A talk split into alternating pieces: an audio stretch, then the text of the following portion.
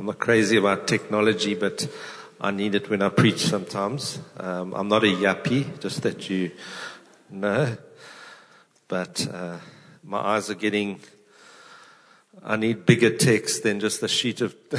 so that's why I use my laptop. You know, as Bernard was just sharing about the waterfall. Oh, I just lost it now. Um, I'm just reminded of, you know, I'm, I'm actually from uh, Zimbabwe. And uh, I don't know if you, everybody been here has been to Victoria Falls. And uh, Victoria Falls is known as a place, uh, as the, the, the, name given, the, the name given to, to it by the, by the people, indigenous people there. It's called Mosi-oa-Tunya, which means the smoke that thunders.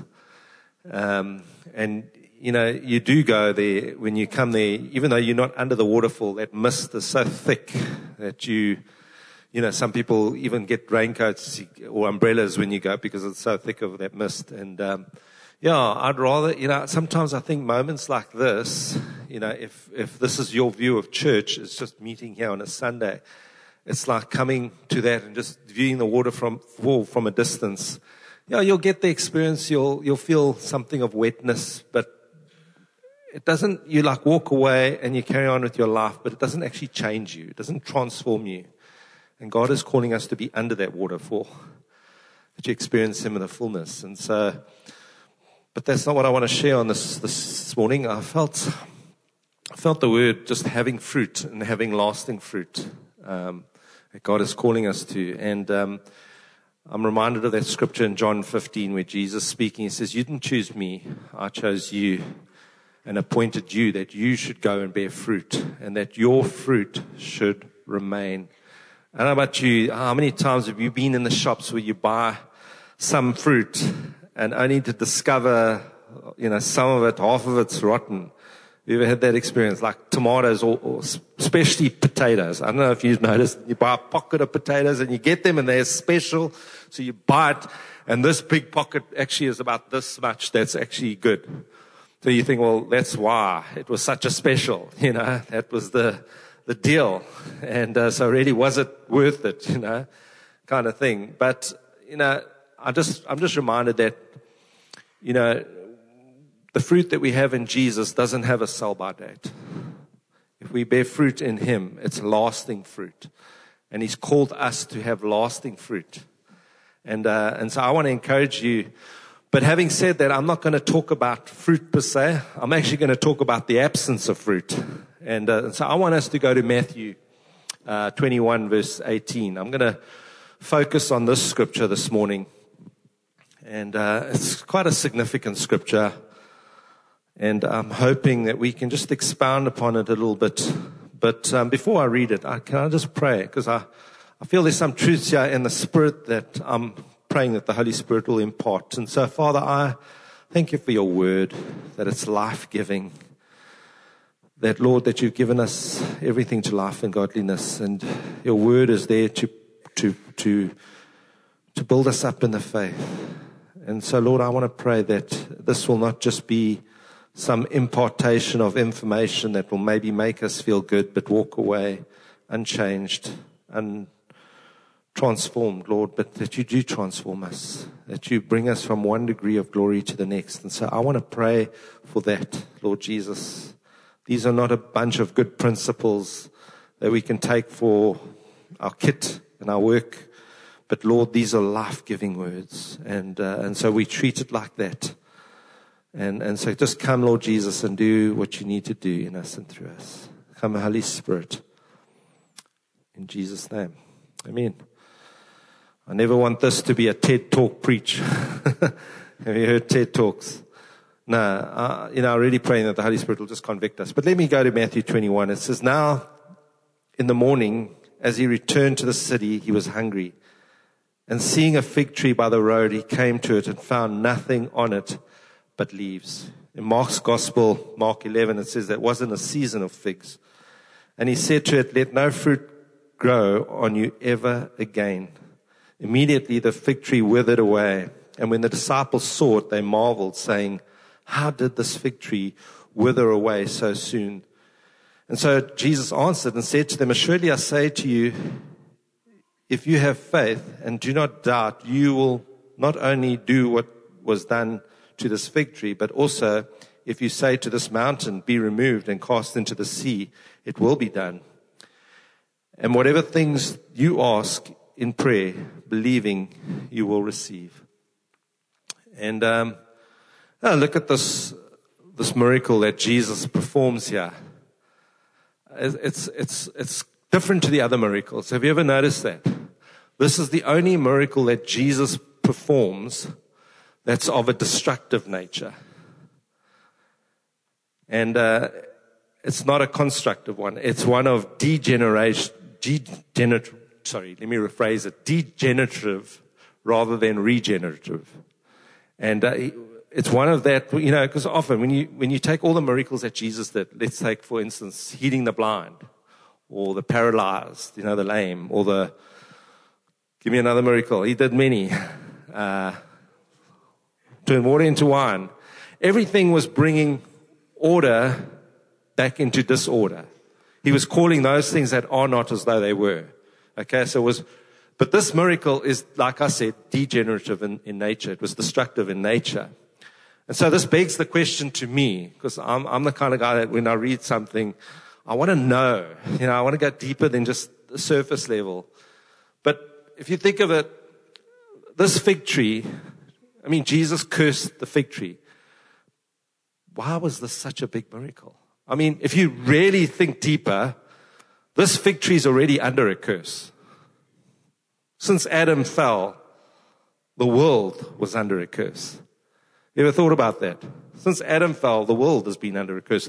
In fact, Romans 8:20 it says, "For the creation was subject to futility from that day, from when Adam sinned." So that includes that little fig tree. It was subject to death. One day that fig tree will die.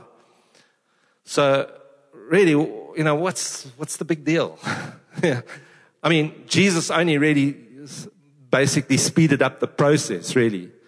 Am I right? That's, that's all he did. He speeded up the process of this victory dying. Instead of dying in, let's say, 10 years or 20 or 100 years' time, it died there. I can do that with an axe. Okay? Given to the nature that Jesus did speak this, and that's what made it a miracle, that he spoke the word, and it, it withered. And so there was power. It was a miracle. I'm not taking away from that, but I'm, what I'm trying to say is what makes this miracle so significant? Have you ever thought about that? Now, the reason I'm saying that is because, you know, the Bible talks that there were many miracles that Jesus did that wasn't even recorded. John, I think it's John 21, 25. It says they couldn't record all the miracles that Jesus had performed. Now, I don't know about you, but if I was a scribe, now this is me thinking in my fleshly nature. If I was a scribe recording all the miracles that Jesus performed, this would probably be one of them that I wouldn't put on my list. I'll just like leave it out. And the reason being I would probably do that is because here Jesus was showing a lot of emotions because he was hungry. You know, I don't know if you ever heard the word hangry. My boys sometimes are hangry when they come home from school. They, um, they're hungry, obviously, and the emotions begin to reflect in their ways, and uh, because they're hungry. And uh, and so this is one of those moments where I probably would have left that scripture out because it just doesn't doesn't look like how Jesus would respond or, you know, that thing of a destructive nature, which happens all the time, but obviously through his word was a bit different. But I would have left that one out. That's just me. But uh, thank goodness I wasn't a scribe because we probably wouldn't have had the accurate word. But, um, but I was thinking about this because Jesus takes this moment and he says to the, when the disciples go, wow, Jesus, look, look, look at the fig tree. And Jesus says, yes, if you had faith like this, you can do greater things. I mean, Jesus is using this as the wow moment to explain something of faith. Have you ever thought of that? He's using this. If it was me again in the flesh, I would use that moment when I raised Lazarus from the dead or when I calmed the seas. I would have said, okay, if you guys had faith like this, but just speaking to a tree and it withering. Mm. But there's something significant here, and that's what I want to explain this, this, this morning. And uh, why does Jesus do this? I want to talk about the prophetic nature of what Jesus is doing when he performs this miracle.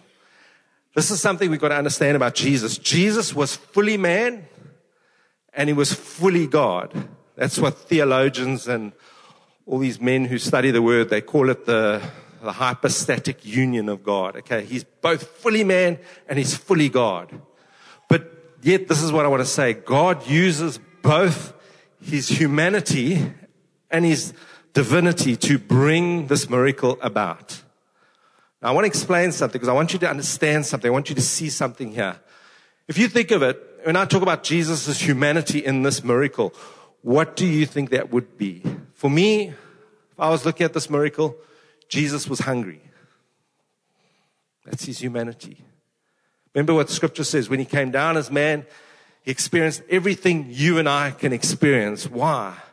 so that he could sympathize with you and me. It says that he became, he wasn't before, he became the sympathizing high priest.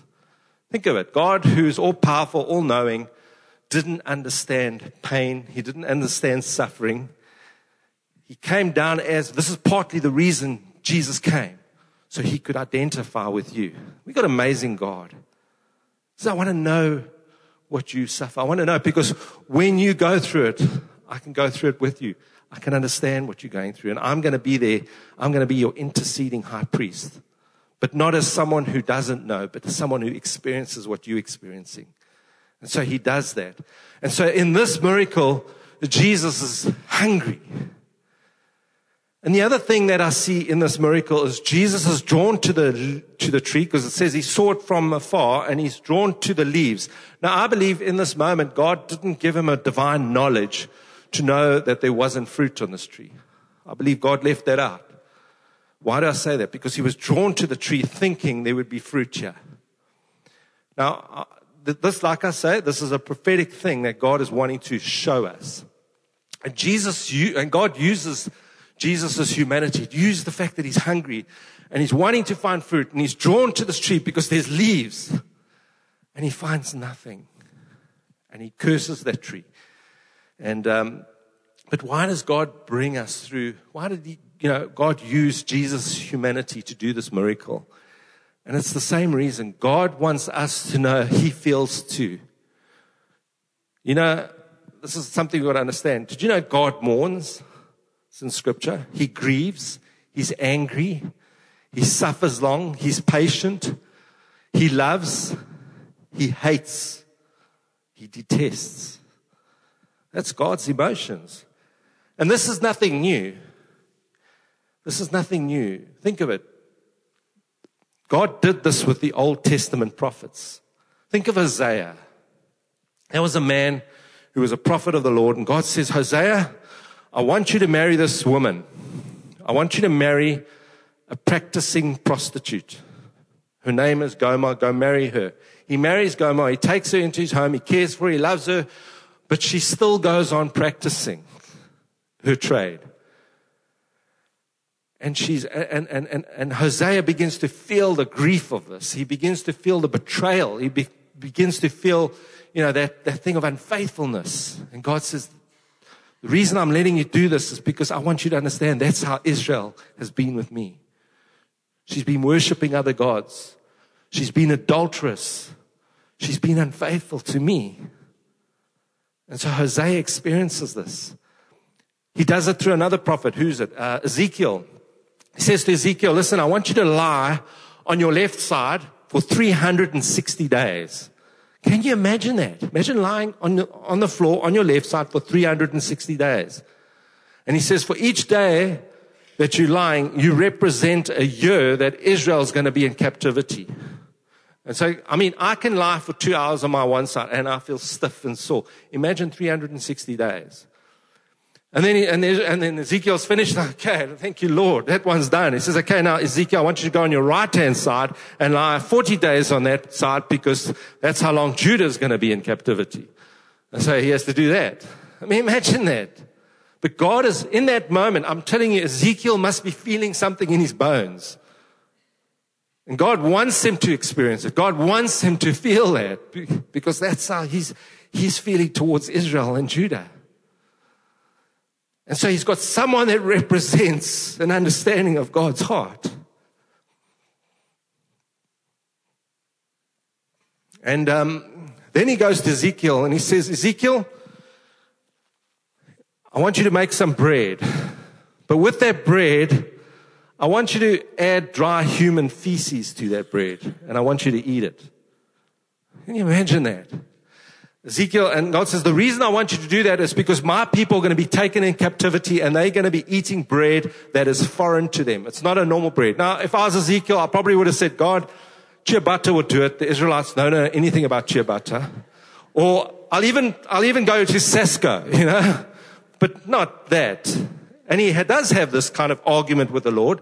Well, I won't say argument. He says, like, God, please, can you just change it? So God says, okay, I'll change the menu a little bit. Instead of human feces, you can use cow dung. Okay. And he, and he, and he makes bread with that. But can you imagine how this guy must have felt? And God's wanting him to feel, this is how I feel. You know, I think of Revelations where God says, whether you're neither hot nor cold, I'm going to spit you out my mouth. Now, I don't believe that's God going, I believe it's almost like that regurgitating. You know, when you're eating something and you just don't like it. I know as little kids, you go, I feel that's how God feels towards his church sometimes. Like, that's how I'm feeling right now. I just want to puke it up. That's how I see the church in mediocrity. I just want to puke. I just want to vomit it up. And so Ezekiel, I want you to know how that feels. Hey, hectic, huh? Hectic that God does that. So it still gets back to my point. I'm trying to build a case why this tree is so important. Why is this such a wow miracle? Why is Jesus using this for great faith? And I want to say what this tree represents is what's important. With every other miracle that I see Jesus performing, it's always for an individual. Like a blind man healing his sight, for a paralyzed man, for a leper, for the lame. He's healing a person. But this fig tree doesn't just represent a fig tree. It represents hypocrisy. This, hip, this fig tree represents from the creation of man when hypocrisy began. Remember when Adam and Eve sinned, what did they do? They heard God and they said, let's cover ourselves. And what did they use? They used fig leaves. They sewed fig leaves together to cover up their nakedness. And so that's where hypocrisy started. You know, as we as Christians, when we come to the Lord, sometimes we, we hear Him coming and instead of dealing with the sin, we cover it up. We just like to sow fig leaves. That's called hypocrisy. And so Jesus is speaking to that. He's speaking to the fig tree. He's speaking to Israel. He's speaking to the religious people of the day. He's speaking to the temple. He's speaking to everything that has a form of godliness, and he's saying, I detest it. You know, this is the thing with hypocrisy. Isaiah 29 13 says, uh, and this is what the Lord says about it. These people that draw near with their mouths and honor me with their lips, but have removed their hearts far from me. See what hypocrisy is? You say one thing, but my heart's not there. My heart's not in love with you, Jesus. I'm, I'm doing it. You know, I want to say, I don't. This is the great thing is I don't know most of you people here. So you might be a person that comes and goes and, but you know, there's no real commitment in your life. There's no real heart of God. I long after you. I want you. I'm here. I might be just, you know, I just want to feel good about myself today. So I'm going to come to church. God's saying he detests that. I'm not, I'm I don't want to be hard here this, this morning, but I want to bring a reality of this, of what God is saying about hypocrisy. See, hypocrisy is, is more deceitful than, than other sins. See, hypocrisy covers up the sin. It makes you feel good, but it doesn't deal with the issue. And Jesus despised hypocrisy because of its deceitfulness. And he said this in Matthew 23, 27. He said to the religious leaders, Woe to you, scribes and Pharisees, you hypocrites!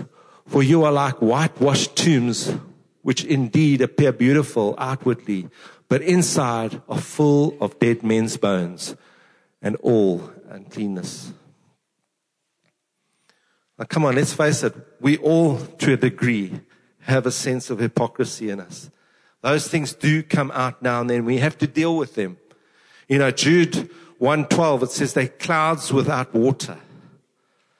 In Colossians 2.16, they say shadows without substance. And then verse 23, it says, these things indeed have an appearance of wisdom, of self-imposed religion, false humility, and neglect the body, which of no value against the indulgences of the flesh. And like I say, what makes hypocrisy so bad is that it's deceptive. So I want to go to a scripture quickly. Uh, 1 John 1 verses 5 to 10. I want us to see something about hypocrisy, especially in the light of church. So let me read it. This is the message which you have heard from him and declared to you that God is light and in him is no darkness at all. If we say that we have fellowship with him and walk in darkness, we lie and do not practice the truth. Now that's a definition of hypocrisy, isn't it? But if we walk in the light as he is in the light, you have fellowship with one another.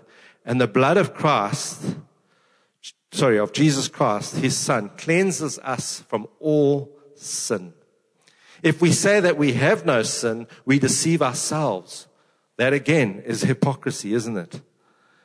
And the truth is not in us. If we confess our sins, He is faithful and just to forgive us of our sins, to cleanse us from all unrighteousness. If we say that we hate, so we have not sinned, we make Him a liar and His word is not in us. Now, I don't know about you, but I've been to churches and I've heard a lot of people say they don't like Christians and they don't like church because it's full of hypocrites. Have you ever heard that?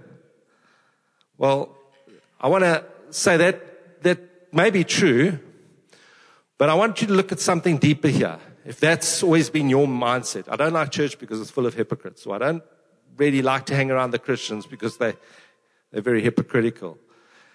I want to say this.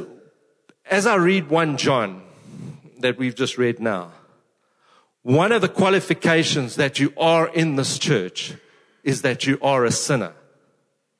Did you know that? If you become a member of this church, you had to at some point acknowledge that you were a sinner. You had to come to that place that Jesus, I need to receive you because I am a sinner. I need to receive your blood. I need to receive your grace because I have blown it. I've messed up. I've been living for myself. I'm going to hell, but I've received you. And so I think we all got to understand that the church is filled with sinners. Okay? People who talk the talk but don't walk the t- talk as hypocrites. Now that's different to just sinners. You see, everybody might be sinners, but not everybody is hypocrites. And as we've been reading John here, if you say you're not a liar, uh, sorry, if you say you do not sin, you are a liar. That's the hypocrite. It's the ones that don't admit that they're sinners. That's what 1 John says. If you say I'm, I'm not a sinner, you are a liar. But I want to say, so the church may have hypocrites, but not everybody in the church is hypocrites. Everybody in the church is sinners, but not everybody is hypocrites. Do you, do you get it? Because the, the true Christian should come to that place where they acknowledge that they're sinners. And this is not a once off. This is not at salvation alone. If you think repentance is me coming to Jesus just once off, Jesus come into my life, be my Lord and Savior, that's the end, then I want to, I want to say to you that's also not true. Because as we've been reading John, he's saying we need to repent. We need to live in the light. We need to be constantly in the place of being discipled. Do you, you hear what John's saying? We are people of the light. So yes, the church is filled with sinners. We all acknowledge that. But it's not always filled with hypocrites, especially not confessing, practicing believers. People that open their homes and their hearts and they say, come speak into my life. Come witness with me. I know I'm, I'm, I'm messing up with my marriage, but you know what? Come and walk with me because I want to overcome this issue. And I've, I've had many people that I've sat with and we've dealt with. And you know what? Because of that repentant heart, because what is repentance? It means change your mind. Metanoia, change the mind, change the way you're thinking. Some people don't know, and so they need that impartation of a fellow brother who is living in the light with his marriage, and he does know how to walk with his wife to show the other brother. But you see, that brother's got to be repentant and say, okay, come speak into my life. Come, let me deal with this. What am I doing wrong? What am I saying wrong with my wife? What is causing this conflict between us? You see, that's living in the light. This person still has to acknowledge that he's sinning in his marriage, but it's, that in itself is not what God hates because he's living in repentance to that sin. Do you get it? He's not trying to cover up. Uh, listen, sweetie, when we get to church, we don't, we got to smile. We got to look like we're in love. That's hypocrisy. Are you guys still with me? I'm, I'm just, yeah. I get passionate and sometimes I lose my place. And so church should be made up of confessing people. A church should be made up of people that are living repentantly day to day. Church is not filled with perfect people. Church is not filled with sinless people. So if that is your mind about church, I want to say get it out of your mind. That is not church. And yes, people that sin are not all hypocrites because they're dealing with that sin. They're lying that scripture that John says that they're letting Christ wash over our sin by being in the church. It says that blood of Christ cleanses us from all unrighteousness. Why? Because I'm open to being exposed to that, to deal with it. That's what repentance is. And so here, here lies the real hypocrisy. And I, I want to do this delicately and lovingly. But I don't know everybody here. I don't know how often you come to church. I don't know how often you belong to a church. Maybe you come here now and then. If you're bored, Sunday's got nothing to do, no touring. I don't know. What's your fun here? Going to the Cango? I'm just trying to think. What else is there? I don't know. But anyway, there's lots of places to go to. I, I know. But, but the reality is, if you come to church and you see church as a add on to your life, it's not your life. It's just a, an add on to it. That, you know, going to con- communities and going to church and having people in your home is more of an inconvenience to your life. I want to challenge you lovingly. I want to, the reason I want to challenge you is not that you walk up, walk away being cross with me afterwards. It's actually to get you to the point of realizing what Jesus feels you see, if that is your life, that in itself is hypocrisy.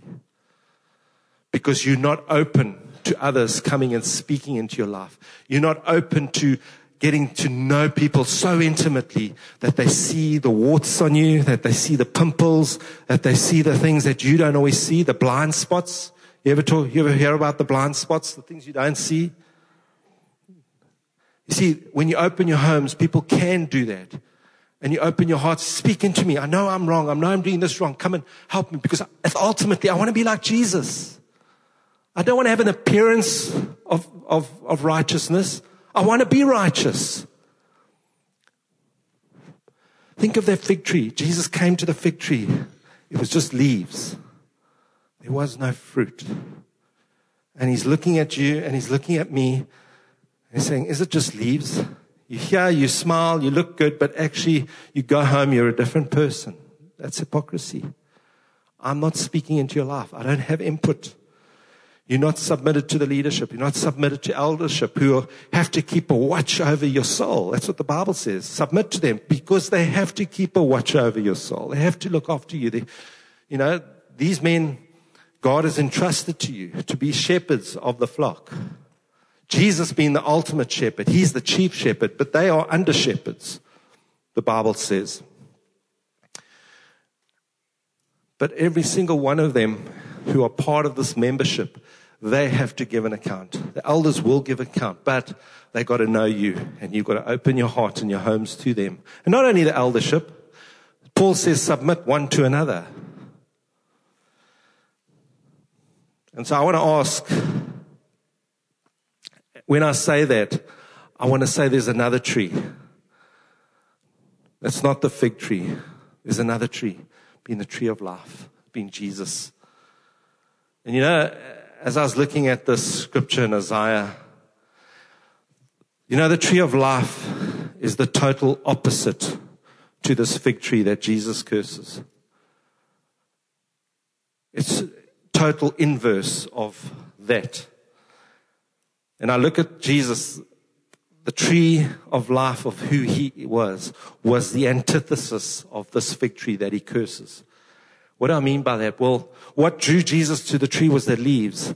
And often many people, new people come to church because they see the glitz and the glamour. Hey, this church looks cool. They've got all the amazing worship things in line and they're doing everything and they've got the vibe and they're going, but there's no reality to those relationships. And people are often drawn to leaves because it looks from the outside, from afar, it looks good. And they're drawn to it. And I want to say, be careful of that. If you are drawn to the glitz and the glamour of church, be careful. Now look at Isaiah 53 verses 2. It says this. Uh, did I give you that one? Okay, don't worry. Let me read it quickly. No, it's not serious. Isaiah 53 verse 2. It says, For he shall grow up before him as a tender plant and a root out of dry ground. He has no form or comeliness and when we see him, there's no beauty that we should desire him. That was Jesus. There was no beauty in you and me that would desire the cross. Think of it. It says he was despised. There was no leaves on this tree. There was nothing attractive of that tree that would say, but can I say that was the tree of life? There was just fruit on that tree. As Isaiah says, it was just fruit. And so God in himself had to bring us to this place where, where we see the beauty of who he was because naturally I would run from that tree. Naturally you would run from that tree because that tree speaks of death. That I have to die to myself. I have to die to my pride. I have to die to my selfish works that thinks I can get there to God without going through that tree. And God brings us to a place where we're not drawn to the foliage and the leaves and the veneer, but we're drawn to the very person who is the essence of life. And He says, Come to me, all you weary, and, and in me you'll find rest. And that is the tree. You know, Isaiah 11 1 says, There shall come forth a shoot from the stump of Jesse, and a branch from his roots shall bear fruit. That beautiful picture and you know, 1 Corinthians 15, 20 says, Jesus Christ became the first fruit for you and for me. He was the first fruit. And so as we receive Jesus into our lives, we begin to show a life of humility. We, we begin to show a submitted life, a life that says, Jesus, you Lord of my life. Come have your way. Come have your say. And yes, when I love you, I submit to the church, your body. And as I submit to them, I allow these people with their warts, with their faults, and I allow them to speak into my life because I know that in this you're transforming me from glory to glory and I will bear fruit because of it. Do you, do you get it? That's what Jesus is saying. And he's bringing us to a place that we can abide in him. I, I, I don't see how anybody can be part of a church or not part of a church and say they're of God or they, they're in God. This, let's quickly go there. John 15 verses 4 to 5. Jesus speaking again, abide in me and I in you, as the branch cannot bear fruit in itself unless it abides in the vine. Neither can you unless you abide in me. I am the vine, you are the branches. He who abides in me and I in him bears much fruit. For without me, you can do nothing. So I want to say that, man, I want to see every person here abiding in Jesus so that you can bear fruit.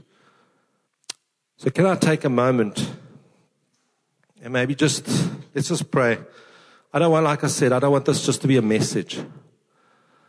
But I don't want to presume everybody here has received Jesus as Lord and Savior. And by Lord and Savior, I mean that you've got an open heart, an open home, a submitted life that's willing to allow people to speak into you. Because God gives us the Word, He gives us the Holy Spirit, but He also gives us fellow believers, fellow brothers and sisters that come alongside us to help us look more like Jesus. And so when you make Him Lord and Savior of your life, you actually by default submit to his church. You come into his church. This, the Bible says, is his body. And so if you've never done that, can I just create an opportunity? You've never given your life to Jesus. Today is the day. And as I've been sharing, maybe this is you. Today is the day Jesus is saying, I want you to come. And like I said, it's not about your works. Your works are detestable before the Lord your filthy works. That's what Jesus says. Our, our works are filthy rags before him. And maybe just as you thinking about this in your life, maybe all you've had is works, but you've never had a relationship with him that he could bear fruit in your life. I want to say, come to him today. Today is the day of salvation. And so if you've never made Jesus as Lord and Savior of your life, can I ask that you put your hand up? Today is the day. Don't miss this opportunity Jesus wants to bring life to you. Remember, he spoke death to the fig tree, but he speaks life to those who come to him.